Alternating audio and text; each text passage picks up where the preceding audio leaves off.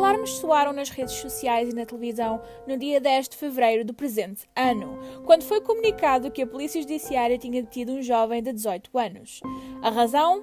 Bem, este jovem teria planeado um ataque contra a faculdade e iria executá-lo nessa sexta-feira. A faculdade em questão? A de Ciências da Universidade de Lisboa.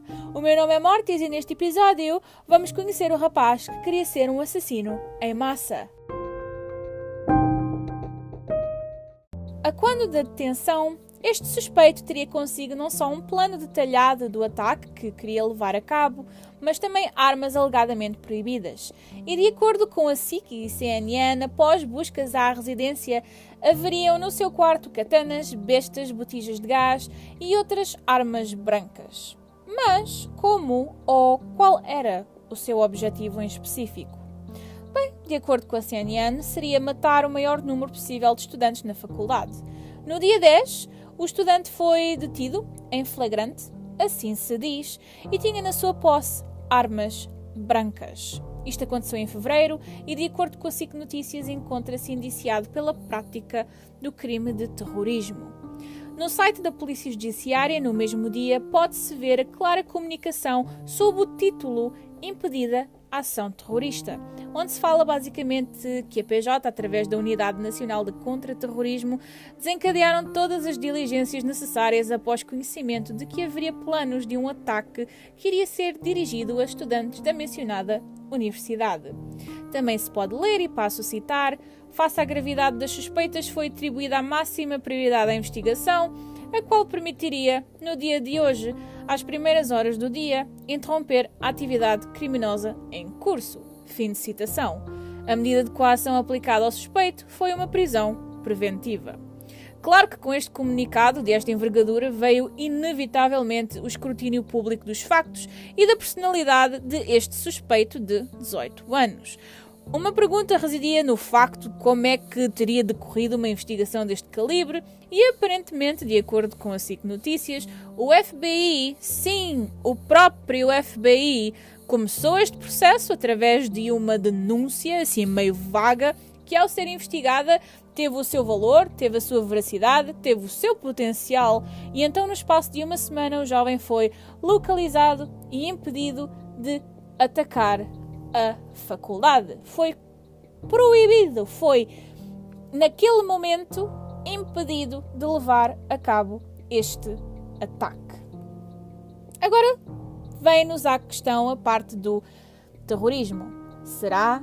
O termo terrorismo foi usado muitas vezes para descrever o presente caso, mas a verdade é que apenas existem suposições do porquê de este atentado ter sido levado a cabo. A própria definição de terrorismo diz que é um crime político, pois não se dirige a uma pessoa, mas sim a um grupo, uma instituição ou o país, ou seja, o Estado. E aqui podemos entender o porquê de classificarem este crime como terrorismo, que é por ser, devido ao facto de ser um ataque focado a uma instituição, com o objetivo de espalhar o terror. No entanto, a definição de terrorismo em si é mais complexa. Na sua definição também entra obrigatoriamente uma vocação ou uma aspiração do foro ideológico. O investigador Diogo Noivo, por exemplo, avisa que tem que ser uma expressão usada com um certo cuidado. E este ataque planeado pode ter diferentes motivações, como é óbvio, diferentes motivações que só com o tempo e com o trabalho da investigação se poderão a vir descobrir. Outro módulo que foi, ou outro, outros assuntos que foram abordados durante esta investigação, durante este decorrer de notícias, que, sinceramente, durante muito tempo não se falava outra coisa nos mídias portugueses, foi basicamente a Santíssima Trindade: a Dark Web, o Discord e o fascínio pelos ataques em massa nos Estados Unidos. Alegadamente, e de acordo com a SIC Notícias e a CNN, Portugal, este, este jovem era fã dos massacres em escolas nos Estados Unidos, procurava informação na Dark Web, comunicava com outros fãs, se, se se podem chamar fãs, e amigos na rede social Discord. E de acordo ainda com a CNN também, o jovem pesquisou e consumiu nos últimos dois anos e de forma compulsiva vídeos de massacres em escolas nos Estados Unidos. Isto foi investigado e o jovem passou a ser vigiado pela mesma instituição. E, ainda por cima, depois veio ao de cima que, certos do seu diário, uh, o ataque veio-se a revelar que o ataque seria para dia 7 de fevereiro do presente ano, mas alegadamente este jovem arrependeu-se e mudou a data para dia 11, quando iria decorrer o exame de introdução à programação no anfiteatro do Bloco 3. Uma explosão iria existir primeiro e logo depois, com as suas armas, ele mataria o máximo número de estudantes. Estaria preparado para morrer, não planeava parar até ser abatido pela polícia, o que vai de encontro ao que aconteceria na América, mas não ao massacre mais mediatizado na internet, que é o massacre de Columbine, visto que os, que, que os assassinos de Columbine cometeram suicídio, os dois. O que nos leva agora à pergunta: agora que isto foi feito, agora que ele está efetivamente em prisão preventiva, e agora? Muito ainda há por descobrir sobre este caso e acredito que até após esta gravação ainda mais detalhes venham à luz, pois foi um caso que deixou Portugal perplexo. Caso inédito, nem por isso. Já houve algo similar em 2013, em, 13, em que um estudante do 12 ano em Faf levou uma arma na mochila para a escola. Mas está um pouco longe de um ataque planeado, um ataque em massa planeado. A verdade é que nós, todos nós temos motivações.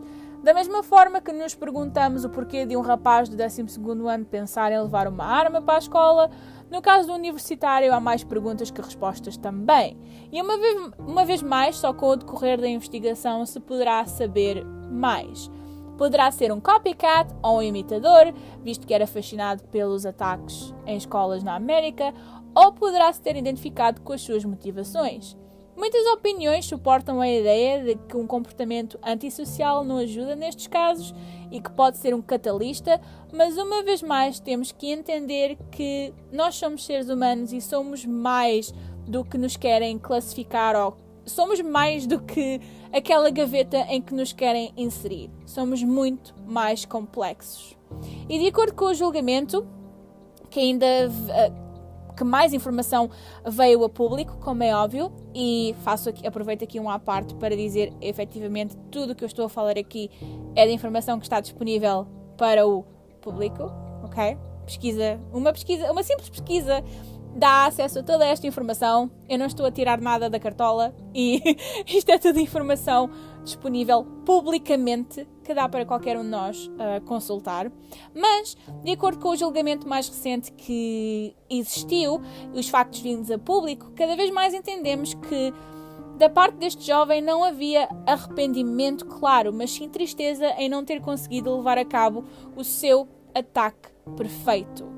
E basicamente este jovem continua, continua a receber tratamentos, continua numa prisão específica, continua a ter apoio psicológico e sinceramente espero que tudo se resolva pelo bem, que tenha efetivamente a punição que merece, mas também o tratamento em relação a estes aparentes distúrbios de personalidade. E fico por aqui por hoje. Esta foi a história do rapaz, o seu amor pelas armas e o seu desejo de ficar conhecido como o primeiro assassino em massa em Portugal. O meu nome é Mortis, cá estarei para o próximo caso, mas deixem-me as vossas opiniões. O que é que acham? Agora que já acabaram de ouvir a história que eu vos trouxe neste episódio, tenho-vos a agradecer imensamente pelo vosso apoio ao podcast. Se me quiserem efetivamente ajudar, não custa nada, basta acederem ao podcast no Spotify, avaliarem o podcast e está feito. Se quiserem seguir para receberem uma notificação sempre que um novo episódio for publicado, também agradeço. E se quiserem contribuir com algo para ajudar o podcast, também tenho um Kofi. Podem encontrar o link no meu Instagram, Mortis was here. E se quiserem seguir o meu Twitter, uh, é, vai pelo nome de Mortis was taken. Ok, já me estou a alongar demasiado. Obrigado, obrigado, obrigado e até ao próximo.